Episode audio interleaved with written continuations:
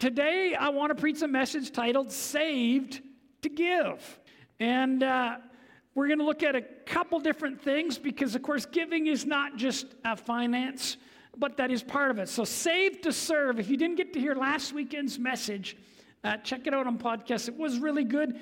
And I don't want, you need to hear the whole message to hear it clearly. Um, because if you're just hearing one part, sometimes you might get it off balance or think, boy, that pastor, you know, he's just telling us if we don't serve, we don't love God or something. Uh, just check it out on the podcast and you'll get a clear picture. But today, we want to talk about saved to give. Luke chapter 6 and 38 in the Passion Translation says this Give generously, and generous gifts will be given back to you, shaken down to make room for more. Abundant gifts will pour out upon you with such an overflowing measure that it will run over the top. Your measurement of generosity becomes the measurement of your return. So, giving generously, this is a Bible principle. Giving generously is something we should do, but also he tells us clearly that when you do that, it comes back. And it comes back in abundance and overflow. This is a real principle that even people who aren't Christians can use this principle and they'll see an effect. Because it's a biblical, foundational principle. When you give, it comes back.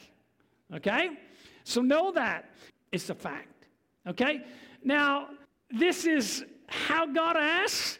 Now, obviously, in everything you do, wisdom is a part of it, and uh, following you know, I, I tell people make sure to pay your bills. Like, don't think I'm bringing this to you. I know I just won't pay any of my bills this month and I'll give my money to the pastor. Don't ever do that, by the way.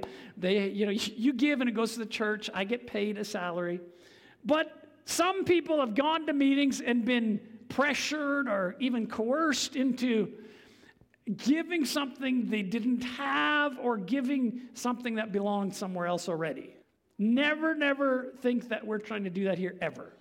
I'm giving you a message so you can understand this, not because we need money or I need money, okay? I don't. And the church is always blessed. Lord has always looked after it. Okay? Because you guys are faithful is part of it. So I'm bringing this so that you can understand the principle so that you can also be blessed. So Jesus tells them this, it'll come back, it'll come back, and it will overflow. The measure you give out becomes the measure it comes back. My great grandpa used to talk about this, and he said, Did you know that when you shovel out, God brings a shovel back? But the difference is you've got a little shovel, and his shovel is huge. So he would say, Yeah, your scoop shovel's little, his is big. You shovel one out, he shovels one back, but it's much bigger. So the principle of overflow and it's a fact, God is true. Matthew 10, verse 8. Matthew 10, verse 8 says, Heal the sick, raise the dead, cure those with leprosy, and cast out demons. Give as freely as you have received. The message today is saved to give. You see, we have been blessed and we have been forgiven, we have been healed, mind, body, soul, and spirit. And now Jesus looks at us and says, You freely received, freely give it out. So I am looking today at the fact that when you come to Christ, when He has blessed and given to you, you give out to others. When you are saved, something in you changes from selfishness to unselfishness. And unselfishness always gives out.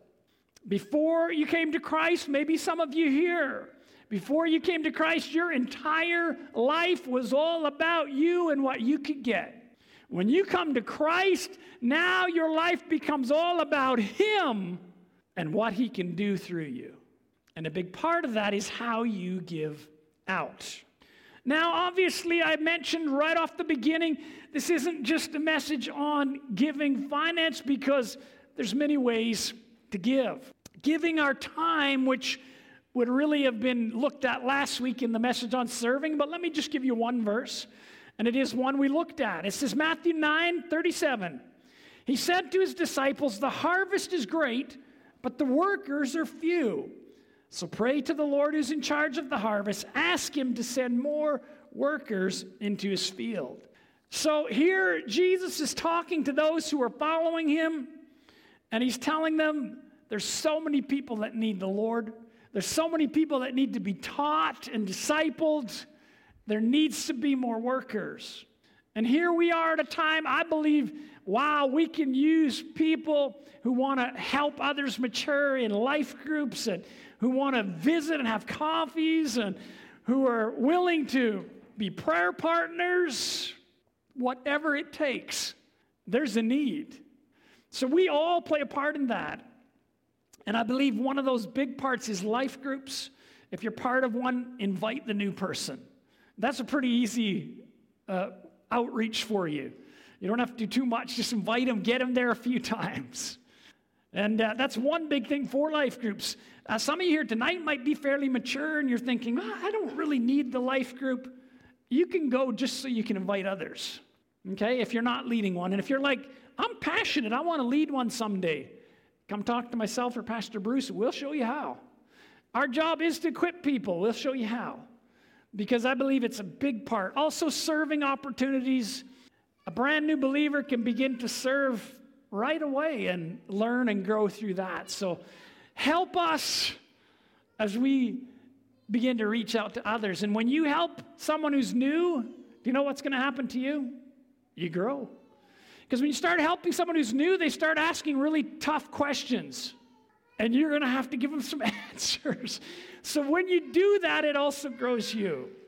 All right. Giving our time, also giving our lives. Now, this is a little bit similar to the serving, but let me read this verse. Mark 8 and 34. Then calling the crowd to join his disciples, he said, He's talking about Jesus, if any of you wants to be my follower, you must give up your own way. Take up your cross and follow me. If you try to hang on to your life, you will lose it. But if you give up your life for my sake and the sake of the good news, you will save it. So here he's talking about a little bit what I mentioned, you know, just a bit ago, but he's saying when you accept Christ, He comes into your life, you're now following Him. You leave your agenda behind to follow Christ's agenda. You know, serving God and stepping up is not about uh, being controlled by a person. That is most definitely not what we're preaching. Now, if you're part of the church and you want to be in a ministry and you're under a leader, then you're freely giving and saying, I'll be under your leadership. But definitely not something uh, like control or anything like that. So, giving our lives, though, says it's Christ's agenda, no longer mine. And when we do that, we are clearly telling the Lord, I'm available. You can have my life. Wow. Now, none of us wants to take it to the extreme like Jesus did, but wow, what a way to live where we're able to give to Him anytime He asks. And I really believe the Holy Spirit can lead you and I how to give. You don't have to be told by a person.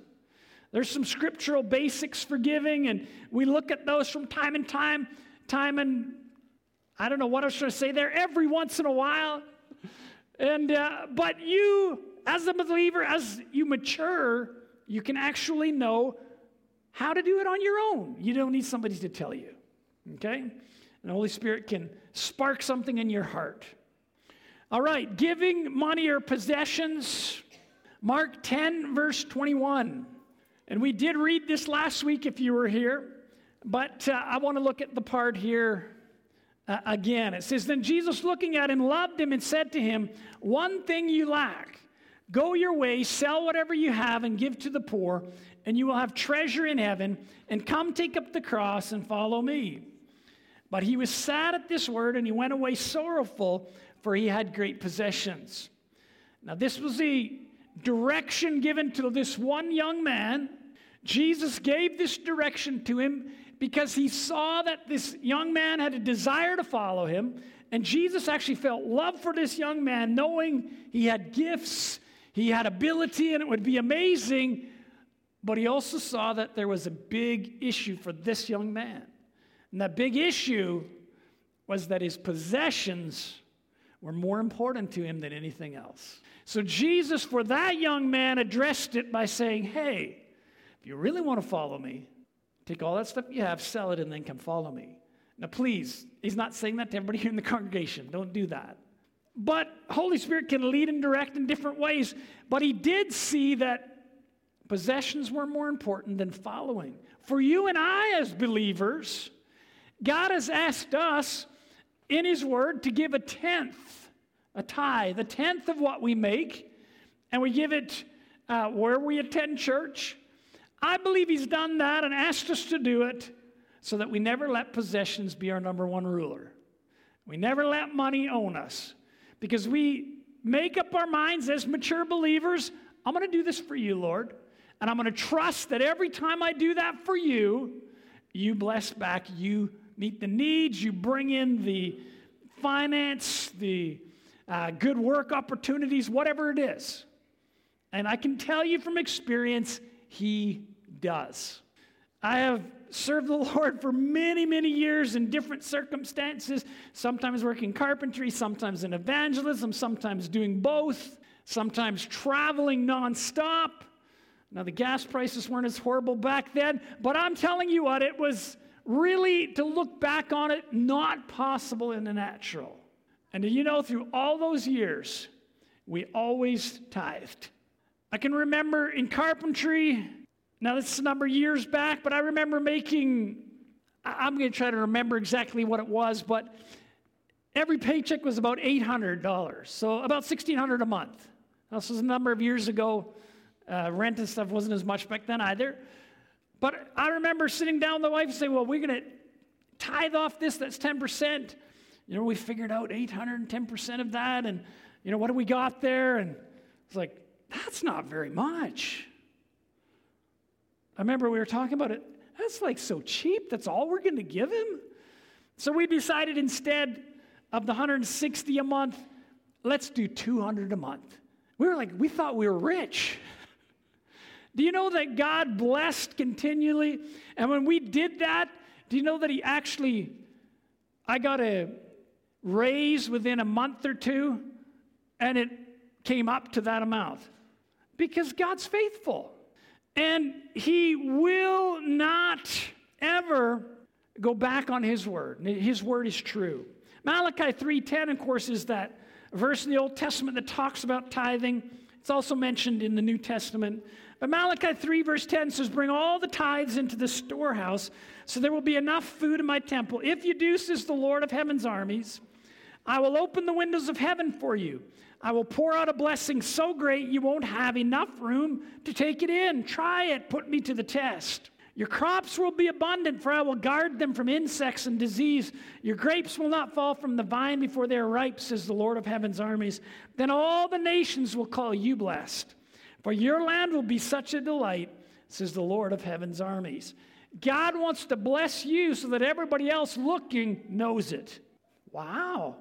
Some people are like, well, but if I give some money, I won't have enough, or, you know, it's going to not go well. If you're faithful and God has made it real to you, and you do that, He will open doors for you. That's just the way He is. But he doesn't just say, I want to open doors and just help you get by. He actually says, I want to bless you so much that other people notice. Think about that for a minute. I want to bless you so much that people that aren't Christians notice. That's what he's saying in this. People that don't serve God, notice. What's up with you? How come you're so blessed? And when people notice, they typically ask. And you can tell them, Well, I trust the Lord. I'm a Christian. And did you know He asks us to give a tenth and then He does things every week, every month, and blessings come back? That's how good He is. I may have told somebody this story before, but it's coming to my mind. I'll tell it again. I remember um, our first home here in Slave Lake was a trailer on its own lot. And I remember thinking, Lord, you said you'd bless us now. I just told you he always, our needs are always met. We always gave. but I was just thinking, Lord, there's got to be a way, you know, to make money besides just pounding nails and putting drywall up and whatever it was we did back then.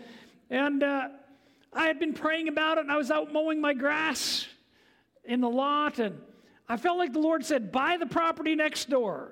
And I laughed because the property next door had an old trailer. It was newer than mine, but it, I know about old trailers that take a lot of work, and their value goes down. Trailers' value goes down as the years go on. But I kind of felt it, but I just laughed. I was like, why would I want to do that? Then I'll have to fix that one over there. Like that was my thought, but I kind of knew this is how God talks to me. But I left it alone and I went to work the next day. And when I came home, it was within a day or two, and I came home and my wife says, Oh, the, uh, um, the real estate guy was here today to assess our place. I said, The real estate guy was here. What do you mean, to assess our place? Yeah, he said he had to assess it for uh, the finance company because they're going to sell it. And right away, I was like, Lord, this is you. He's supposed to be next door, and he came to our place. He's in the wrong place. I told my wife, he's at the wrong place. Well, he looked around and he said he knows, he's like, you know, this I said, No, trust me, he's at the wrong place. Then I told her what I felt the Lord had said when I was mowing the grass. I didn't even tell her before that. I said, Lord's trying to get my attention. So, who was it? He left a card, of course, the real estate person. So I called him up and I said, Hey, I just want you to know you were in the wrong trailer. You're supposed to be next door. And he said, I know it's really hard when you lose your place, and you know, I know how you feel. But I said, No, trust me. You're at the wrong place. I said, We used a certain bank, and uh, the finance company that you're saying is we've never used. So you're at the wrong place. Oh, okay, he said. But, and anyways, he did find out he was at the wrong place, but I realized, okay, God, you definitely were talking to me, so let's figure out how we can buy this. And uh, I did tell him before he got off the phone, well, once you get your for sale sign up there, just let me know. I'm going to buy it. he still wasn't too sure if he was the right place. But, anyways, a for sale sign did go up. And the, the funny thing was, when the Lord said you should buy the place next door, there was no for sale sign. There was nothing. The grass was a little bit long, and there wasn't a vehicle in the driveway, but I didn't even know it was for sale. So I talked to a really good real estate guy back in the day, and uh, we, yeah, he's over here too. We got some great people here. But anyhow, yeah, he retired from real estate, but uh, we ended up purchasing that trailer and lot. We rented it out for six months, and then we sold it, and I got a check after it was all done. I believe it was around $30,000 in six months. And I had no clue what I was doing. And I had no money down because I didn't have any extra money. I'm just sharing to tell you that when you're obedient to what the Lord asks, He'll do anything. He has ways that you don't even know that He can bless and prosper you. Sometimes we're stuck in it has to be just like this, and then we're upset when it doesn't happen. Well, what is He asking you to do? And it might not be easy, but it'll be worth it. Just do it. And uh, yes, do not buy old trailers and try to sell them. That is definitely has to be God because that is not how you make money. That's how you lose money. Oh, but God has wants to bless you, and He wants to bless you beyond what you can imagine. I need you to understand that He wants to bless you more than you know. He just says, be obedient. And part of our being obedient is giving. 2 Corinthians 9, verse 6. But this I say he who sows sparingly or plants sparingly will also reap sparingly. And he who sows bountifully will reap bountifully. This is Paul talking to Christian believers. So let each one give as he purposes in his heart, not grudgingly or of necessity. For God loves a cheerful giver, and God is able to make all grace abound towards you, that you, always having all sufficiency in all things, may have an abundance for every good work. So here Paul is talking to Christian believers in one area asking them to give to help some people in a poorer area. Okay, just for your for the context, because there was some famine in this area, but this area was being blessed. So he encouraged them, you know, give, and he's saying, don't be cheap about it. He said, You know, if you can give more, give more, and God's going to bless you back. But what I love about that is where he says he'll give you even more so that you have sufficiency and you have an abundance for every good work. Have you ever had a time where you wanted to help somebody or you know you heard about a situation and you wanted to be a blessing there and you couldn't? We probably all had that happen. Yet here he's saying, "Hey, if you start, you do what I'm putting on your heart to do, I'll make sure you have enough to help even more things and give even more areas." Isn't that amazing? So that's for you guys who love giving. I think most people love giving. Who here, there's a scripture that says it's more blessed to give than to receive. There's such a joy, but there's also a blessing that comes with giving. In other words, it's like the planting, right? So when you look at this planting verse, if you plant a potatoes, anybody here plant potatoes? in their garden? Okay, we got a few planters.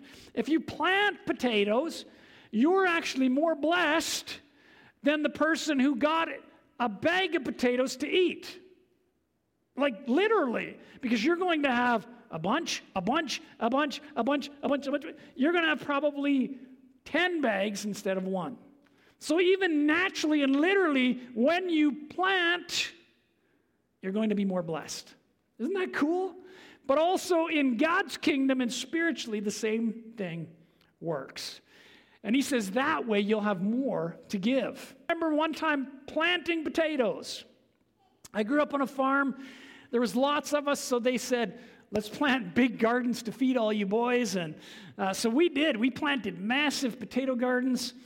And this one year, we planted, and we planted this field and we planted that field. Well, they, they weren't fields, but they looked like fields to me, especially when you had to weed them, I tell you what. But, uh, and then you hill those potatoes. There was some work to it. You know, you had to cut the potatoes and put them in. We put quite a few in. And at the time when you put them in, well, you had this big bag here. Now you have nothing. It was hard work. And the next day when you got up, you didn't get anything back. Harvesting takes time. But you see, I knew potatoes grow, and of course our parents did. And if you weed them and hill them, you're going to get a lot. And so we did that. And that fall, when we dug the potatoes up, there was a harvest like we had never seen in our lives. I'd done that potato patch before, but we used to have a tractor with a plow behind it, and that's how we dig them. We'd go beside the hill and it would just flip the whole row of potatoes over. And uh, I would drive the tractor, and my brother would use the plow because he was a year older than me. And once in a while, I'd try the plow, but I would drive that little tractor, and he'd be on the plow, and we'd go through. And as we drove through the row, and the, pl- the plow turned the row, we didn't see dirt. All we saw was potatoes. We literally had a plow furrow of potatoes. We went down the other road, the same thing. We ended up with those potatoes. Now, we had a root cellar. Does anybody know what a root cellar is? Like a cold room, but it's outside underground. And we filled up the potato thing as full as we could fill it for the year. So we knew we had potatoes all winter, but we had potatoes left over. We had 100 pound sacks of potatoes. That's what we would store them in. And I remember counting them. We had over a 100 bags of 100 pound potatoes. So we had to give them away. We took those potatoes and uh, dad and mom, they phoned whoever, hey, do you need potatoes? We got potatoes. I can remember as teenage boys, we were hauling 100 pound bags of potatoes everywhere for people who needed them. And do you want to know something? I still can picture it and I still can feel how it felt. It felt so good to give. Now, if someone had brought me a 100 pound bag of potatoes, it would have been nice, but there was no comparison to how it felt to be driving to someone's place, taking this huge bag of potatoes that you harvested so they could eat. It was amazing. It's the same today, even if it's not potatoes. You know what? Our care group knows it. We have a care group at the church. They bless people all over. And they continue. You know why they continue? Because it feels so awesome. And God says, He'll pour it back in. God blesses abundantly. Someone blessed us. I am really into stories. I can't help it. They just keep coming. Someone blessed us last fall with crab apples and cherries off of a cherry tree. And there were just these boxes coming. And yes, that person is a giver. And yes, they're here too. All the amazing people are here tonight with all my stories. But the crab apples came, and I thought, well, I can't eat, we can't eat all these crab apples, and if you know, I don't want them to go bad. And uh, in August, we moved into a place that has a fairly big kitchen, and I'm like, you know what? I'm gonna make jam. My wife said, You know how to make jam? I said, No, I don't. But I'm gonna Google it. I'm gonna go on YouTube and figure out how to make jam. And uh, so we made jam. We made the cherry jam, and we made a whole bunch of jars of crabapple jam, and we get to give the crabapple jam away every time somebody comes. Of course, we eat a lot of it ourselves too because it is so good. But the feeling of having something to give to somebody is better than the feeling of putting it on my own toast, even though I love it. So, this is real.